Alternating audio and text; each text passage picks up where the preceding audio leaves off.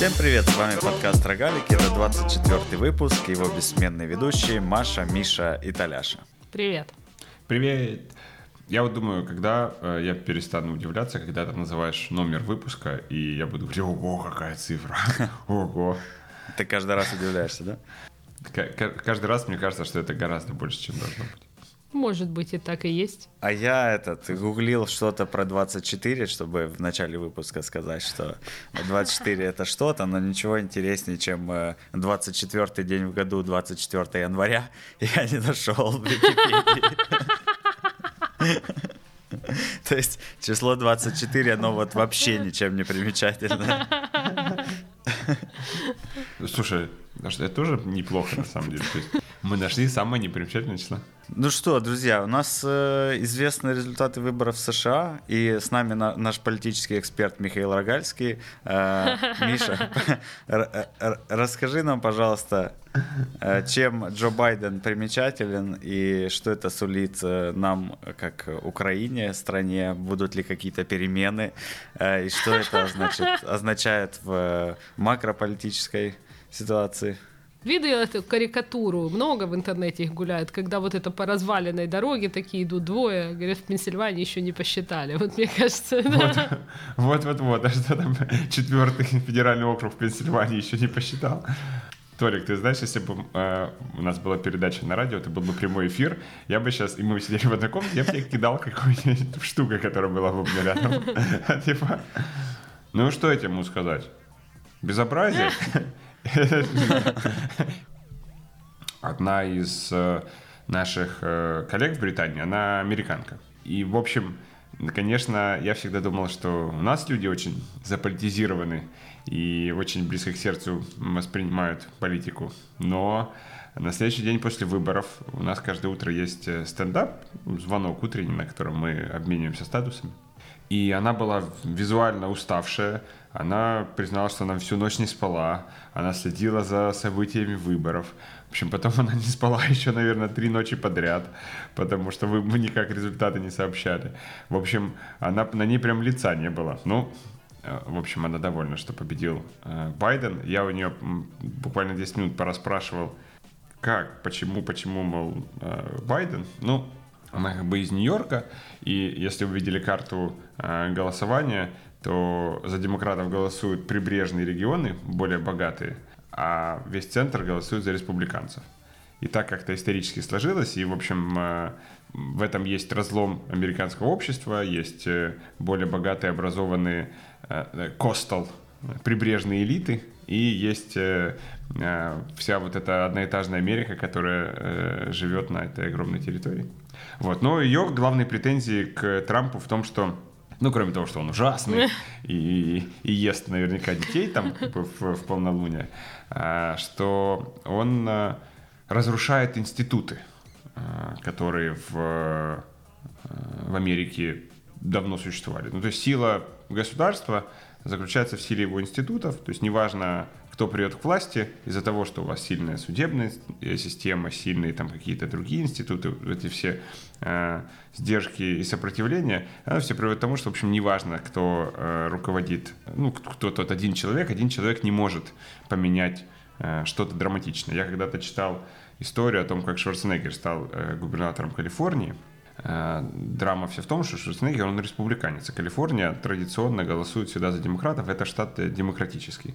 И вот он стал главой этого прекрасного штата, который, если бы был отдельной страной, был бы сам там в десятке богатых, если не в пятерке богатых стран мира. И у него очень много проблем, там, в том числе бюджетных, там еще чего-то, и нужно было делать много реформ. Он пришел под знаменем, что он будет делать много реформ. Но в этом штате есть свой сенат, в этом сенате 70% голосов принадлежит демократам, и поэтому какое бы предложение он ни выносил на сенат, или какое бы решение он ни пытался принять, сенат штата его преодолевал, его вето, или мог перебороть его решение. В общем, в итоге он 8 лет пробыл губернатором, и ничего сделать не смог, просто потому что вот так вот.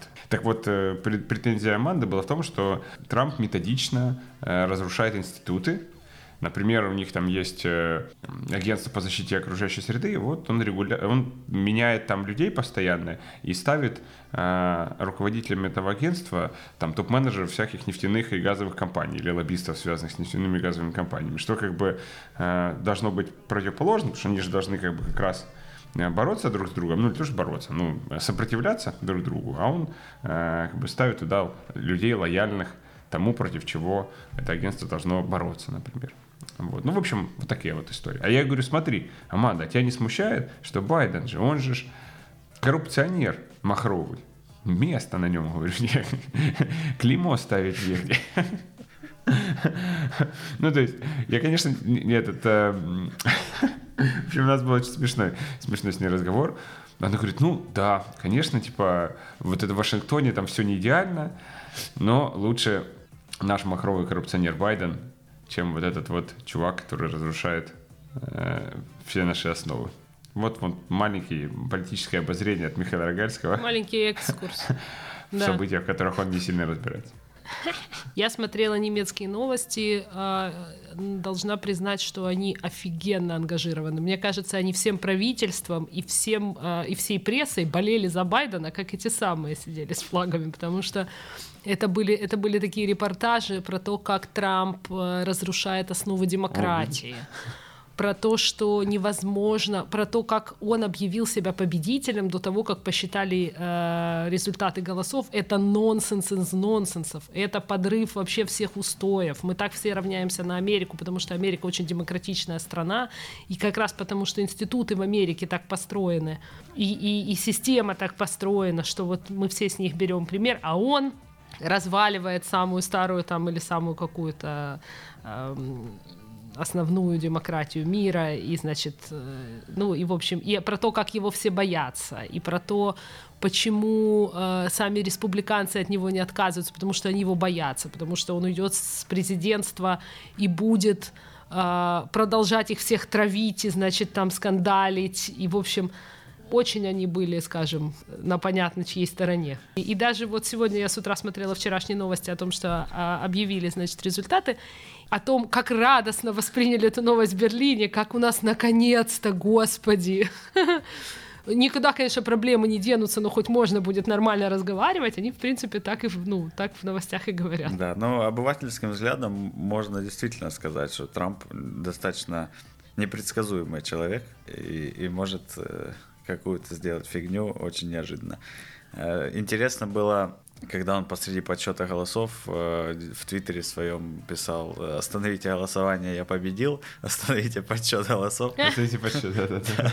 Было очень смешно. Но это же космос просто, это же очень смешно. Но как бы просто это очень смешно, но это на таком уровне, на котором вроде как над этим не смеются. Вот. Ты знаешь, я тебе признаюсь, я как бы не то чтобы глубоко в это все погружен и не знаю всех тонкостей, но за вот этой вот чудачеством или, я не знаю, чудачество, это, наверное, слишком мягкое слово, но, в общем, странностью Трампа, а на самом деле же есть все равно его администрация, есть кучу дел и там кучу политик, которые эта администрация принимает и которые имеют смысл. Наверняка. И они имеют смысл, и на самом деле, и они обратная реакция на то, что демократы, господи, я прямо слушаю себя, и мне, если честно, аж противно. То есть, типа, сижу тут с умным видом, размышляю о том, какие ошибки политики допускали американская демократическая партия. Вот. Но типа, что они очень сильно... обывательские. Да, они очень... Мне кажется, что они очень сильно похожи на социалистов сильно становятся. И это, наверное, как бы то, что происходит и в Европе. И потому что действительно здесь очень, очень похоже на вот эту вот попытку построить коммунизм. Да. И просто в Европе, наверное, расслоение между богатыми и бедными меньше, чем в Америке. И поэтому здесь такое еще канает. А там бедные люди как бы это не любят. Им это не нравится. А почему это не нравится бедным? Обычно, мне кажется, социализм как раз бедным и должен нравиться. Как видишь, богатым он не очень нравится. Видишь, получается наоборот. Социализм, мне кажется, движет средний класс, ну, вот в развитых странах. И поэтому как бы голосуют прибрежные богатые районы за демократов, а центр голосует за республиканцев. Ну, слушай, про Америку мне в этом смысле сложно рассуждать, я там даже никогда не была. Ну вот. Поэтому я не знаю. Единственное, что я, ну, опять же, и из местных новостей, из того, что я понимаю, знаю, что все-таки Трамп популист достаточно, и многие его высказывания, во-первых, популистического толка, во-вторых, правого толка. Смотри, Маш, я был в Черногории, но про политику Черногории я все равно ничего сказать не могу, поэтому это так не работает. И у меня есть прекрасное завершение этой нашей политической темы. Значит, по итогам голосования администрация Трампа должна была забронировать гостиницу Four Seasons для проведения пресс-конференции, и тот человек, который бронировал, ошибся и забронировал площадку возле офиса компании Four Seasons Landscaping. А это, короче, какая-то компания в глуши, одноэтажный старый дом, и они просто на паркинге сделали пресс-конференцию вместо красивой гостиницы. Красиво, красиво. Я видел в Твиттере отголоски этого, там кто-то говорил, что это Fyre Festival пресс-конференций. Знаете Fyre Festival? Нет. Нет. Вы не знаете Fyre Festival? Нет. Блин. Ну, слушайте, значит, время истории. Должна быть такая заставка на подкастах. Миша пересказывает документальный фильм. Посмотрите, есть документалка на Netflix и есть документалка на Amazon. Они, на самом деле, вышли одновременно, об одном и том же. Не обязательно смотреть две. Я смотрел ту, которую на Netflix. Если нет времени, можете просто погуглить. История такая. Какой-то предприниматель в Америке создал платформу для заказа артистов. В качестве идеи, как сделать промо этого стартапа, у него в партнерах был какой-то рэпер. Они решили устроить самый лучший музыкальный фестиваль вообще ever – Fyre Festival. Идея была снять остров где-то в Карибах, на этот остров привести людей и там, значит, устроить на острове трехдневный музыкальный фестиваль со звездами и все такое. Чувак был гений маркетинга. Он нанял... Вначале они взяли, значит, 20 топ-моделей. Вот прямо топ-топ. Самые-самые востребованные коммерческие модели, которые на тот момент были. Они прилетели с ними на Карибский остров, устроили там фотосессию. И они все постили в своих социальных сетях, что, мол, скоро здесь будет Fyre. Без каких-то подробностей. Типа создавали интригу. Потом, в день, когда они начали продавать билеты, они договорились со всеми, там тоже топ-инфлюенсерами, ну ладно, со всеми, но с большим количеством. То есть там было и Керри Дженнер, и, в общем, кучу людей, которые одновременно в Инстаграме выставили оранжевую картинку, ну, вместо фотографии. И, мол, и написали, я еду на Fyre Festival, таких-то дат, и вот здесь можно купить билеты. А дальше на сайте они сделали сайт, значит, они показывали Тетрадский остров, говорили, что есть несколько вариантов пребывания, можно снять виллу, обычный билет стоил $3000, а и дальше оно пошло вверх, там, по-моему, до $80,000 за билет, это если у тебя там private бунгало, что-то в таком духе. В общем, они распродали все билеты буквально там за несколько дней, что по словам какого-то чувака, который проводит музыкальные фестивали, что в первый год проведения фестиваля продать все билеты, а тем более так быстро, это что-то неслыханное. Потому что музыкальный фестиваль, ему нужно время, чтобы раскачаться, чтобы второй... Чувствую, подвох будет. Значит, и дальше все сводится к тому, что на самом деле, может быть, у них и были благие намерения в самом начале, но они совершенно не знали, как организовать музыкальный фестиваль. Более того, организовать музыкальный фестиваль то, как они себе его представляли, вообще невозможно. Значит, во-первых, вначале их выгнали с того острова, который они хотели использовать, потому что они говорили, что это остров, бывший остров Пабло Эскобара.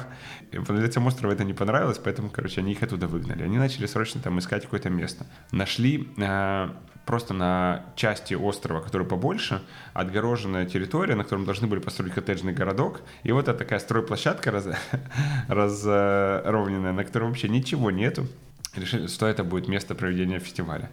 Потом, значит, у них там, ну, куча логистических проблем, потому что там, не знаю, они заказали кучу бутылочек воды, контейнер целый с водой Evian, которую там должны были продавать, как пример. И таможня их остановила, и у них закончились деньги. И надо было растаможить это все.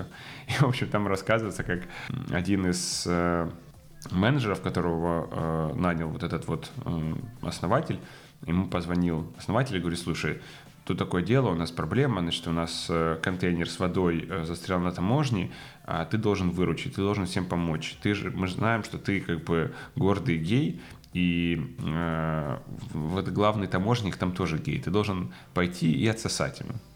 И типа, чтобы он пропустил воду.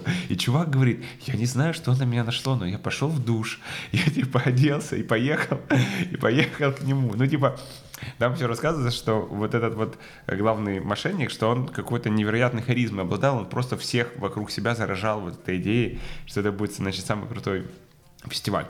Ну, в общем, конечно, у них не было ни бунгало, ни хрена не было. И за день до того, как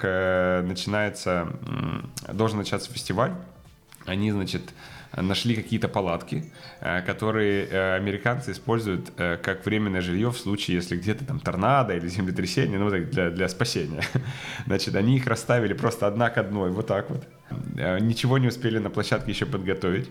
И тут прилетает первый самолет. Опять-таки, люди, когда покупали билеты, у них это все выглядело, как будто вы на маленьком частном самолете, таком, который садится на воду, прилетаете на остров. В общем, они сняли какой-то там 30-летний Боинг, который разваливается.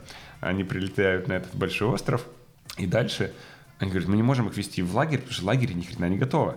Они их сажают на автобусы и везут куда-то в бар. Там в баре главное, чтобы типа всех набухать. Типа цель, чтобы все тебя набухались. Они начинают им лить бесплатную текилу. Они, в общем, все напиваются, уже стемнело. И они приезжают на этот лагерь. И чтобы добавить к их несчастью, в ночь перед этим, когда у них лагерь еще был не поставлен, а только все лежало на полу, был ураган и тропический ливень. И поэтому все мокрое, стоят мокрые палатки, лежат гора мокрых матрасов, которые просто люди должны себе разобрать. И, в общем, люди начинают терять полностью над собой контроль. Они забирают эти все матрасы, там какая-то начинается возня, чуть ли не драки. В общем, людям непонятно, где спать. Они все это постят в социальные сети. Все музыканты видят, что это какая-то фигня. Они все отказываются в последний момент лететь. В общем, в итоге там непонятно каким-то образом их еще выковыривали, этих людей оттуда, потому что все обанкротилось, пока они там были. В общем, это как пример максимального фиаско, потому что там все, что могло пойти не так, все пошло не так. То есть первые люди, которые не умеют ничего делать, делают суперамбициозную цель, плюс все идет не так, плюс они невероятно талантливы в продажах. Вот. Ну, то есть это такой фильм ужасов для ивенчиков. Вот. Но я очень рекомендую. Я хоть вам пересказал почти весь сюжет, но все равно интересно посмотреть на это. Я не буду это смотреть, это ужасно, мне кажется. Хотя бы читайте статью. Так вот, вот эта пресс-конференция, это Fyre Festival пресс-конференция. Не, ну это жуткая история, жуткая. Жуткая. Но чувака в итоге посадили. Причем он еще пытался там как-то пропетлять, что ну так получилось, я, мол, не хотел, это стечение обстоятельств. Вот, но начал следующий же стартап, которому начал какую-то совсем бодягу продавать по той же клиентской базе, которая у него купила билеты на Fyre Fest. А типа его посадили за мошенничество? Да. Но если он такой талантливый продажник, на самом деле можно было бы найти себе какого-нибудь инвестора, который бы выплатил его долги. Там и инвесторы тоже в это вкладывались, не переживай. Да, по полной программе, да.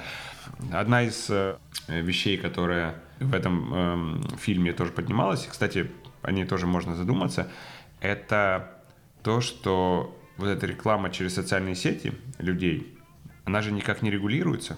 То есть, условно, если какой-то телеканал или интернет-издание разместит рекламу медицинского препарата, который не зарегистрирован, и его нельзя продавать, то их сильно оштрафуют. А если рекламирует инфлюенсер, у которого на самом деле аудитория может быть больше, чем у этого телеканала, то это никак не регулируется.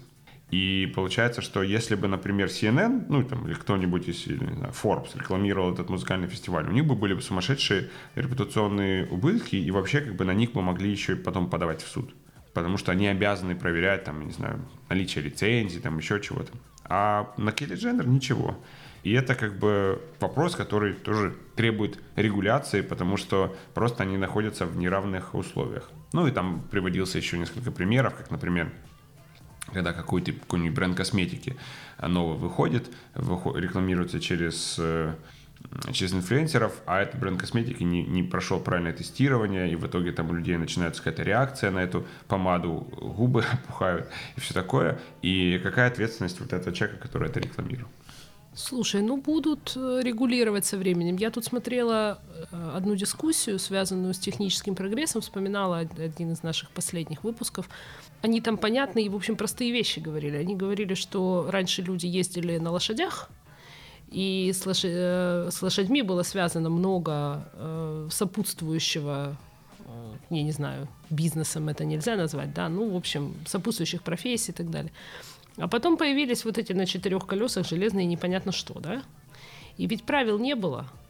Кто несет ответственность за то, что сбили человека? Или кто несет ответственность за то, что столкнулись два автомобиля, например? Это же все эмпирическим путем.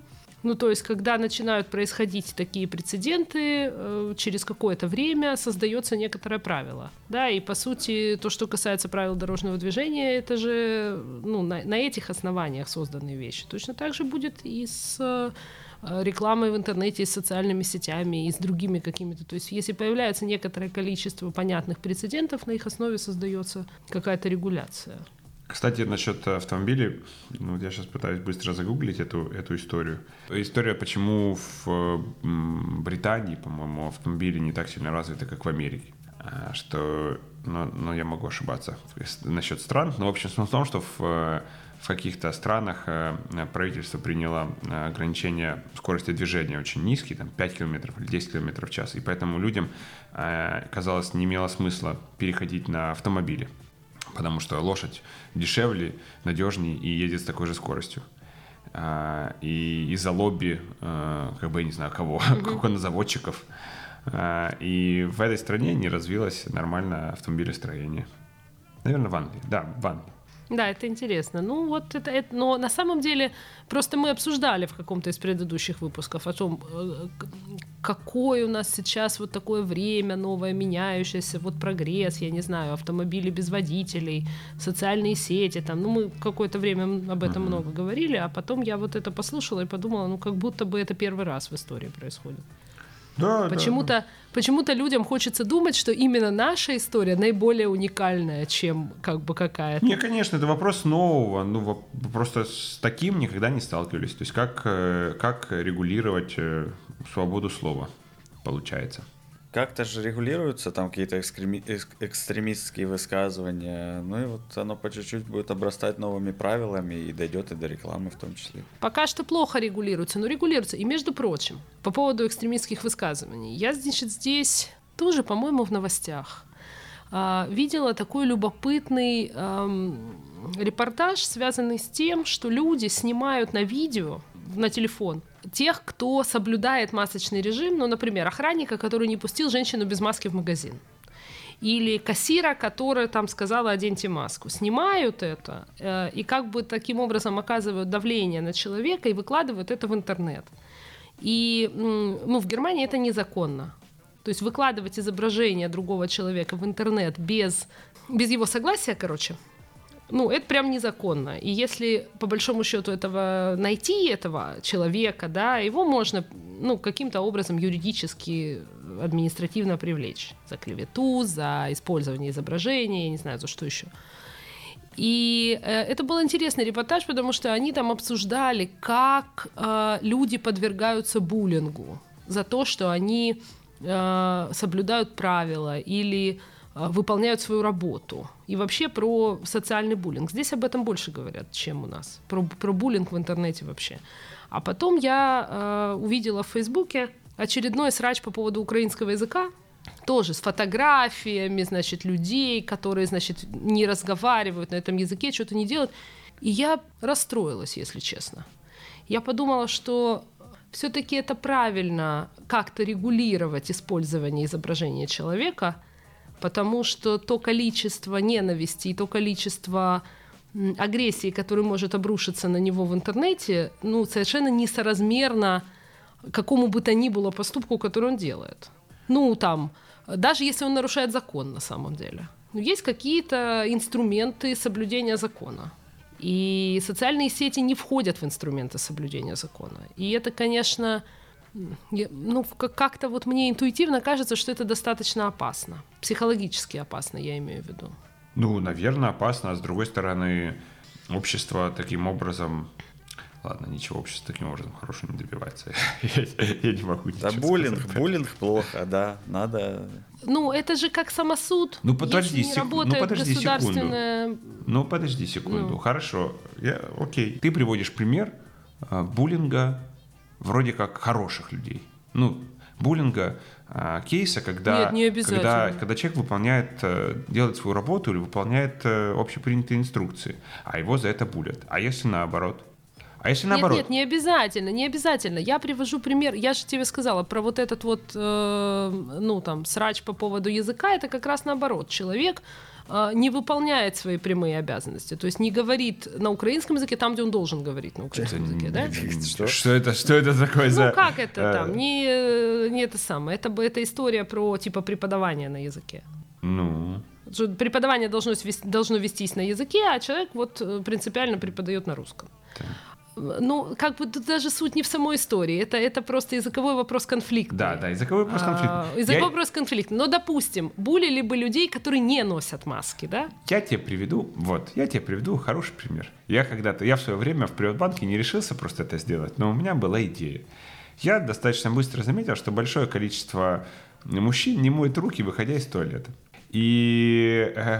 А потом, как бы, ты этих людей встречаешь в коридоре, они тебе тянут свою руку, чтобы ты ее пожал.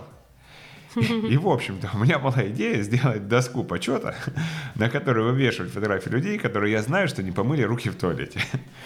Для того, чтобы они, черт подери, начали мыть. Или хотя бы, на самом деле, если бы появилось хотя бы несколько человек, которые попали бы на эту стену, то общественное давление заставило бы всех мыть руки. Я думаю, что если бы ты сделал видео с заблюренными лицами, это бы тоже работало. Да, но все равно люди бы боялись. Чего люди бы боялись? Люди бы боялись, что их узнают. Неважно, по лицу ли, или по одежде, или по ботинкам. То есть, если ты сделаешь просто видео с человеком, который не работает в банке, просто с актером, который выходит из туалета и не моет руки, это будет агитка. И это не будет иметь никакого... потому что всем с детства говорят, что нужно мыть руки, когда ты выходишь из туалета. Черт подери, эту информацию знают все. Понимаешь? К тому же Миша тогда не был прославленным видеоблогером, чтобы снимать видео. Конечно, еще и блюрить лица. Понимаешь? А последствия? А что последствия? А последствия, извини меня, это же ответственность того, кто делает действия потом. Ну, или я тебе другой пример приведу. Я не знаю, там, представь себе, есть кучу поведения, которое вредит обществу. Ну, не знаю, там, бросать мусор мимо урны, не убирать говно за своей собакой. На это... Ну, невозможно, просто из-за того, что там, величина этого ущерба очень маленькая, это невозможно совершенно никаким образом соблюдение правил добиться путем полицейских мер. Ну, там, штрафами или еще чем-то. Просто потому, что слишком много этого происходит, и это слишком мелко, чтобы ресурсы на это тратить. И общество должно найти способ, как возвращать как бы в лоно церкви отбившихся овец. И социальное давление – это чуть ли не единственный инструмент, который у общества есть. Так есть же разница между социальным давлением и буллингом? Нет. Это вопрос, с какой стороны ты находишься от этого процесса. Нет, есть разница между социальным давлением и буллингом. Я попробую сейчас. Буллинг, он как бы более агрессивен. Буллинг, он больше... Общество сейчас такое и так далее, но буллинг, он больше расщепляет на своих и чужих. Социальное давление не исключает тебя из социума за совершение чего-то, а скорее просто стыдит. Нет, так буллинг — это просто кому-то, это персональное давление на кого-то, за что-то. А социальное давление — это когда... Хорошо. Нет, ну если ты не убрал говно за своей собакой, и тебе сделала соседка замечание, да, то это социальное давление. Если ты не убрал говно за своей собакой, твою фотографию повесили в подъезде, и соседи собрались у твоего дома с вилами, это буллинг. Нет, нет, вот оно же не черное и белое. Представь, что ты живешь в доме, у тебя собака, у тебя есть еще 10 других собачников. Есть 50 несобачников. 9 собачников убирают говно регулярно за своей собакой, один не убирает. Ему сделали замечание. Раз, два, три. Но из-за того, что он не слушает замечания, а люди, у которых нет собак, они не знают, что это только один из 10 не убирает, они начинают плохо относиться ко всем собачникам. И тогда эти собачники перестают делать просто замечания, начинают его прямо ненавидеть. Это их вина. Это типа, теперь, когда он не убирает говно, они ему говорят: «Ах ты, скотыняка».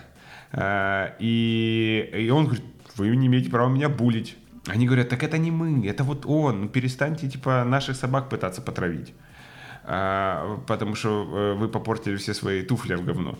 И получается, что это, в этой всей ситуации виноват вот этот вот один человек, он плохой. Да, его не надо линчевать, но нельзя его защищать тем, что на него нельзя... Нельзя так делать, нет, Миш, нельзя так делать, потому что... Тут есть две части. Первая часть, если этот человек действительно организован достаточно психопатически и ну, вообще ни в какую вот так вот не реагирует на замечания, то есть вообще прям в отказ идет, то он, скорее всего, все-таки, ну и правда, в некоторой степени психопатический. Это значит нездоров? И ну... Это значит, у него отсутствуют определенные социальные навыки и социальные компетенции, если он вообще не идет на диалог. Но все равно ответ должен соответствовать преступлению. И по-другому никак. Если ответ не соответствует преступлению, это насилие. Так, если... Подожди, так правда... стоп. Так я же не говорю его, что надо его линчевать или на вилы поднять. Но условно, дать понять всему подъезду, что это не мы, а это он... Смотри, дать понять всему подъезду, что это не мы, а это он, хорошо. А отравить его собаку? Нет, так, конечно, нельзя отравить его собаку. Собака тут при чем? А где, вот понимаешь, а где граница? Ну, в смысле, показывать, кто это, можно, травить животных нельзя. Вот тут граница. Ты не можешь это зарегулировать в интернете. Ты не можешь быть уверен, что если ты в интернете покажешь чью-то фотографию и скажешь: вот этот человек... Я не знаю, перешел дорогу в неположенном месте, ты не можешь быть уверен, что где-то среди читающих не живет психопат, который пойдет с ножом и нападет на него за несоблюдение правил. Ты не можешь это гарантировать. Секундочку. Ну тогда это тоже не твоя ответственность. Ты не можешь снести ответственность за всех психопатов. Потому что... А почему фотографию это считается, а если я просто об этом расскажу, это уже не считается? Тогда что, пресса не может существовать? То есть тогда можно писать только о всем хорошем? То есть как журналисту газеты рассказать о ком-то, кто не хочет, чтобы о нем рассказали, если он имеет... Ну, если есть риск, что где-то найдется психопат, который его за это зарежет? А я не вижу, чтобы рассказывали о ком-то, кто не хочет, чтобы о нем рассказали... каким-то способом. Смотри, вот рассказывают о Джонни Деппе, что он избивал свою жену, да? Он идет и подает в суд за клевету. Да. Он этот суд выигрывает или проигрывает? Речь идет о работающих государственных... Проигрывает в данном случае. Речь идет о работающих государственных инструментах. Если я снимаю видео, там, я не знаю, про кого-то, кто не хочет, чтобы его показали, про коррупцию, например, или там про что-нибудь еще. И этот человек идет законным путем противодействовать, либо выигрывает, либо проигрывает, на нем висит марка после этого. Ну, убил свою жену, все, проиграл, у него есть последствия. Маш, не имеет значения, что суд решит. Вообще. Почему не имеет значения? Да, потому что не имеет значения, потому что общественное мнение плевать на решение суда. Если ты... Тут неважно, как закончился бы суд с Джонни Деппом, никто бы, если ты спросишь там 9 из 10 человек, которые знают об этой истории, сказали: он бил свою жену, даже если бы суд сказал, что это клевета была. Это Барбара Стрейзен. Ты не можешь в суде джина обратно в бутылку не засунешь. Общественное мнение формируется не судебными решениями. Мне сложно вот на это место как бы разделить, но вот это место, где мы вполне можем проговорить про эти оскорбления чувств верующих, потому что это предельный какой-то, предельная демонстрация того, о чем я говорю. Ну, давай. Ну, на самом деле. Потому что... Что? Я смотрю на молчаливого Толика, думал, это как раз то место, где Толик может вступить и сказать про оскорбление чувств верующих. Нет, ну потому что где граница между попыткой добиться справедливости и провокацией агрессивного меньшинства? Смотри, граница размыта. Ну вопрос. Это же действительно как бы то, что ты говоришь насчет... того, что нельзя публиковать фотографию кого-то. Это очень похоже на то, что нельзя публиковать карикатуры на пророка. А я не уверена, что их можно публиковать. У меня нету уверенности, что их можно публиковать. У меня не потому, что их нельзя публиковать, в том смысле, что это ограничение свободы слова, а потому, что если ты живешь в социуме, то надо понимать, что социум состоит не только из тебя и не только из таких, как ты. И социальные правила подразумевают еще и некоторое взаимное уважение, а не только, знаешь, мое право делать, что хочу. Мы же не ходим по улице голыми. Кто-то ходит. Кто-то ходит и получает что-то. То есть я в этом смысле не придерживаюсь идеи о том, что анефиг провоцировать мусульман. Но я считаю эти фотографии неуважительными, эти карикатуры. И я считаю, что это можно было бы и не делать. Нет совершенно никакой необходимости. Вот Толик, например, мне кажется, с тобой сильно не согласен. Конечно, можно было бы не делать, но вопрос в том, что карикатуры, они в принципе такой жанр, который не подразумевает, подразумевает издевку. Поэтому, Смотри, особенно с появлением социальных сетей, потому что появился инструмент для любого агрессивного меньшинства выразить свою позицию. Почти все, что ты делаешь, может кого-то оскорблять. И мне кажется, что это и есть вопрос того, какие ценности есть у общества и за что общество готово биться. И свобода самовыражения через карикатуры, например, это та ценность, за которую французы, судя по всему, готовы биться. А если каждому агрессивному меньшинству как бы относиться с уважением к его чувствам, тогда ты будешь жить по их законам, потому что на то оно как бы и агрессивное, чтобы не считаться с теми, кто активно свою позицию не отстаивает. Да, ты прав, да, будут биться, но это все равно переговорный вопрос в результате эта битва... по логике вещей, не то чтобы не должна или не хотелось бы, чтобы закончилась просто поляризация этих двух мнений. А мы будем показывать карикатуры, а мы будем резать. Отлично, вот и поговорили, да? Но все-таки, если речь идет о том, что общество как-то коммуницирует между собой, то это вопрос переговоров, пусть даже и таких заочных, потому что это формирование какого-то культурного взаимодействия. Слушай, само собой, оно как-то притрется, либо начнут как бы запрещать религию, делать более светским государство, либо будут смягчаться какие-то правила религиозные. Но я тебе приведу просто пример, другой пример, который, мне кажется, было бы легче решить. Просто есть вещи, которые тяжело разделить на белое и черное, а есть вещи, которые легче. Представь себе, что у тебя в Кёльне есть район, в котором живут корейцы. Такая маленькая Корея.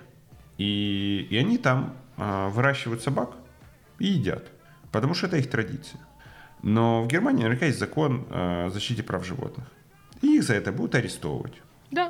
Их за это будут арестовывать, и никто как бы не будет говорить, как это, надо уважать их традицию, это их культура, они так привыкли, мультикультурализм и все такое.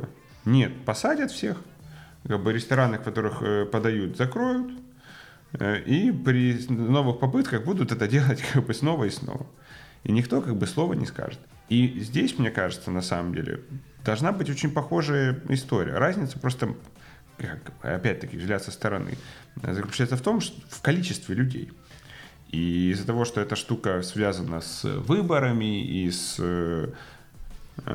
и с политикой, так или иначе, ты не можешь, условно, большой процент населения, любой, ну, никто не решится большой процент населения против себя настраивать, потому что он выборы тогда будет проигрывать. И, собственно, это тогда быстро перевернется. Эта штука связана с выборами, с политикой и с религией, что для многих людей, как, ну, что удивительно для меня, но тем не менее, для многих людей это является прям камнем преткновения. И мусульмане, между прочим, точно так же напуганы этими событиями, как и христиане. Это не про то, что мусульмане плохие, а христиане хорошие. Это про то, что мусульмане боятся того, что произошло, потому что они боятся плохого к себе отношения после, потому что они боятся травли какой-то, конечно, направленной против там всех мусульман и так далее. Конечно.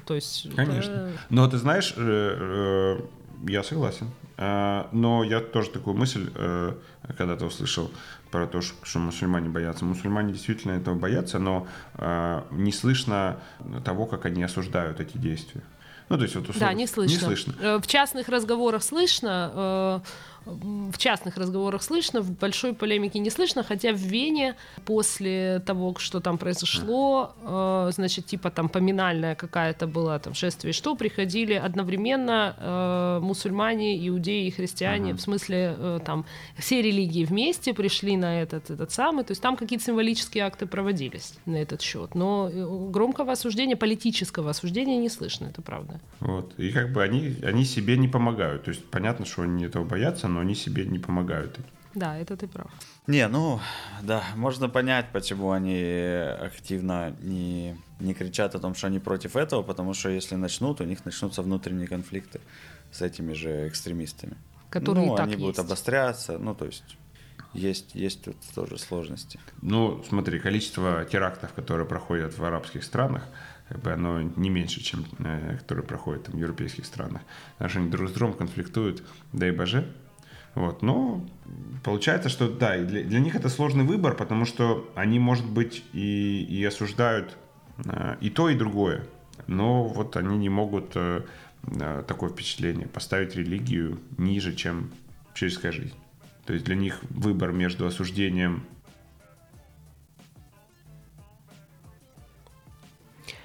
Честно говоря, мне кажется, справедливым было бы рядом с карикатурами на пророка Мухаммеда повесить карикатуры на Иисуса Христа, если уж на то пошло. Дело в том, что Шарли Эбдо достаточно много публиковал карикатуры на Иисуса Христа тоже. Наверняка, но выстрелили эти. Мне кажется, что все равно этот разговор в большой степени про разжигание ненависти в современных медиа и про то, что можно делать, а что нельзя. Уже как бы и медиа. Это я возвращаясь к просто публикации фотографии какого-то человека в интернете или его там видео. Пророк Мухаммед был против публикации своей карикатуры. Нет, мне кажется, что, с одной стороны, Миша прав, все, что я делаю, может так или иначе спровоцировать какого-нибудь экстремиста, но, с другой стороны, все-таки, мне кажется, это как-то должно регулироваться, потому что некоторые действия с наибольшей очевидностью спровоцируют какого-нибудь экстремиста. Да, подожди, как это? Если то, что кого-то что-то провоцирует, это не значит, что это должно быть запрещено. 100%. Вот я, например, езжу на дорогой машине. Кого-то это может оскорблять. Почему такой молодой хлыщ ездит на дорогой машине? Вот я уже 50 лет там вкалываю, а не могу себе такой купить. И пойдет мне резину колоть. Это же не значит, что я сделал что-то не так. Это же распространяется и на медиа, и на личные медиа. Да, Толик, только вопрос в том, как себя в этой ситуации защитить. И как защищают себя в этой ситуации, как защищали себя в этой ситуации люди до появления всего. Есть некоторое законодательство. Если человек совершает хулиганство, например, физическое действие, ему за это есть, не знаю, штраф, 15 суток, я не знаю, что еще. Есть закон. То, что он в Украине хуже функционирует, как бы не освобождает нас от того понятия, что эти вещи должно регулировать государство. А государство их... Нет, а почти какие? Государство регулирует убийства, за них сажают. Да, государство должно регулировать насилие по отношению к человеку. Государство регулирует. Да. Того, кто убил учителя во Франции, арестовали, убили при задержании. Спрашивается вопрос, интернет-буллинг является насилием или нет? Сейчас, погоди, при чем здесь интернет-буллинг? Ты говоришь о том, что есть какие-то действия, которые вызывают явно ненависть или разжигают вражду. потому что есть кто-то, кто на них может плохо среагировать. Толик тебе привел пример, что если как бы начинать исходить из того, что твои действия могут кого-то обидеть, и поэтому тебе не надо их делать, то можно как бы загнать себя очень сильно в тупик. Мне кажется, все-таки некоторые высказывания и публикации, которые вирусно распространяются в соцсетях, насильственными. И мне кажется, что они должны регулироваться. Где грань между насильственными и ненасильственными? Например, по спорным вопросам, за ношение масок. Где грань? Не носишь маску, плати штраф. Понятная грань. Не носишь маску, мы вывесим тебя в интернет и заплюем всем двором. Непонятная грань.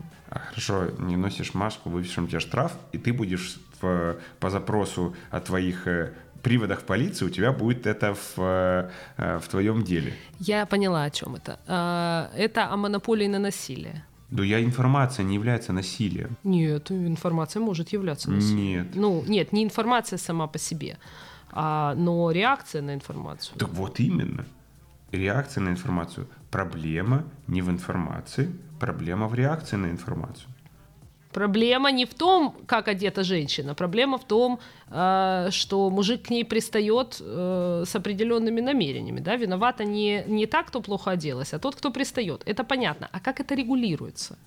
Виновата не информация, виновата реакция на информацию. А как это регулируется? Что значит регулируется? То есть ты, вот это, кстати, хорошую аналогию ты подсказал. То есть, по-твоему, надо регулировать, что нельзя постить того, кто не носит маску, и нельзя юбки носить выше колена? Нет, по-моему, надо регулировать... Так это разные вещи, блин. А, ты сама себя загнала на этот угол. Нет, смотри, получается ситуация, когда оно само себя регулирует. Девушка, которая надевает короткую юбку, вполне может ожидать, что с большей вероятностью к ней будут приставать, чем если она оденет брюки. Точно так же журналисты, которые публикуют карикатуры на пророка, они могут ожидать каких-то ответных действий с большей вероятностью, чем если они не публикуют эту карикатуру. Это просто, ответственность за свои действия. Они, понимая все эти риски, просто...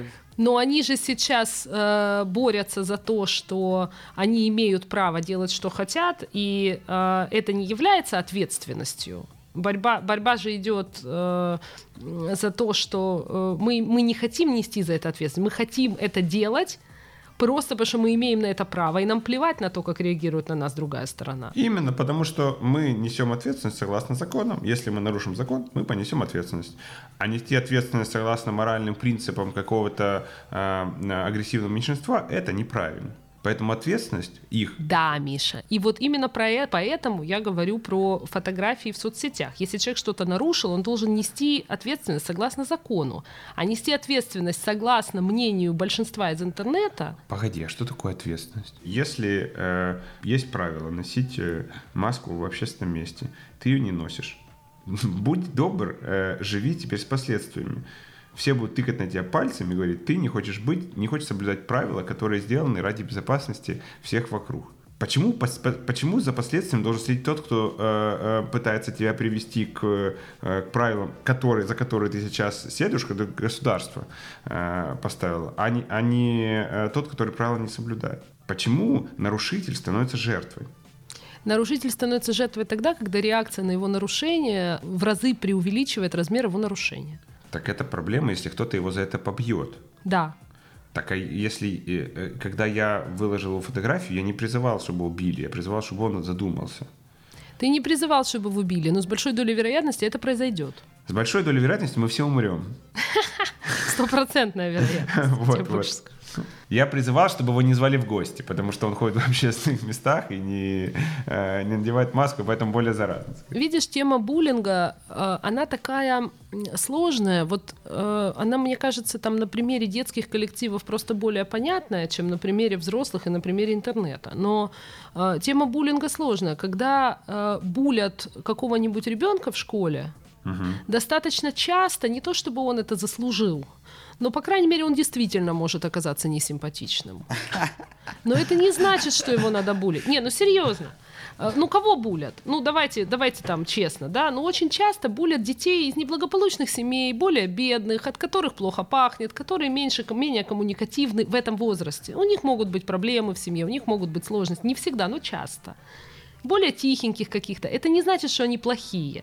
Это значит, что как бы они не очень с этим коллективом совпадают. И это большая работа для того, чтобы коллектив мог вписать в себя разных людей с разными мнениями, с разным опытом, с разными способностями к коммуникации. Это работа в случае школы, например, это работа взрослых, это работа, ну, там, работа преподавателей в том числе. Так объяснить детям, что вас, конечно, больше, вы между собой больше похожи, но вот этот человек, который от вас отличается, он тоже человек, он тоже хороший, он просто другой. И это, ну, на примере детских коллективов, это как-то понятно. В интернете это никак не регулируется. Ну, и буллинг в интернете, он существует. И это серьезная проблема, и серьезная травма для людей, и серьезное насилие на самом деле. Недавно случился срач в профессиональном у нас сообществе. Значит, наехали на кого-то из преподавателей за то, что те нарушили этику по отношению к какой-то клиентке. И разборки развернулись вот такого масштаба. И кто-то внизу написал, и правильно написал, что для того, чтобы решать такие разборки, существует этический комитет. Потому что недавно в Америке был случай, что клиент вынес разборки с терапевтом на публику, и терапевта затравили до такой степени, что он повесился. Вопрос. Существуют правила, регламенты эти вещи разбирать? А когда это выходит на публичное обсуждение, оно как бы переваливает за все правила. Это неконтролируемая как бы волна агрессии по отношению к человеку и достаточно быстро становится несоразмерна тому проступку, который он совершил. Я так скажу. Проблема буллинга существует во всем интернете, кроме одного маленького уютного места. Нашего с вами подкаста. Поэтому, уважаемые слушатели, если вам, не дай бог, придется столкнуться с буллингом в сети, вы знаете тихую гавань, в которую вы можете уйти и 30-40 минут провести время в приятной компании трех родственников, которые рассуждают на темы, в которых они мало что понимают. Прекрасно.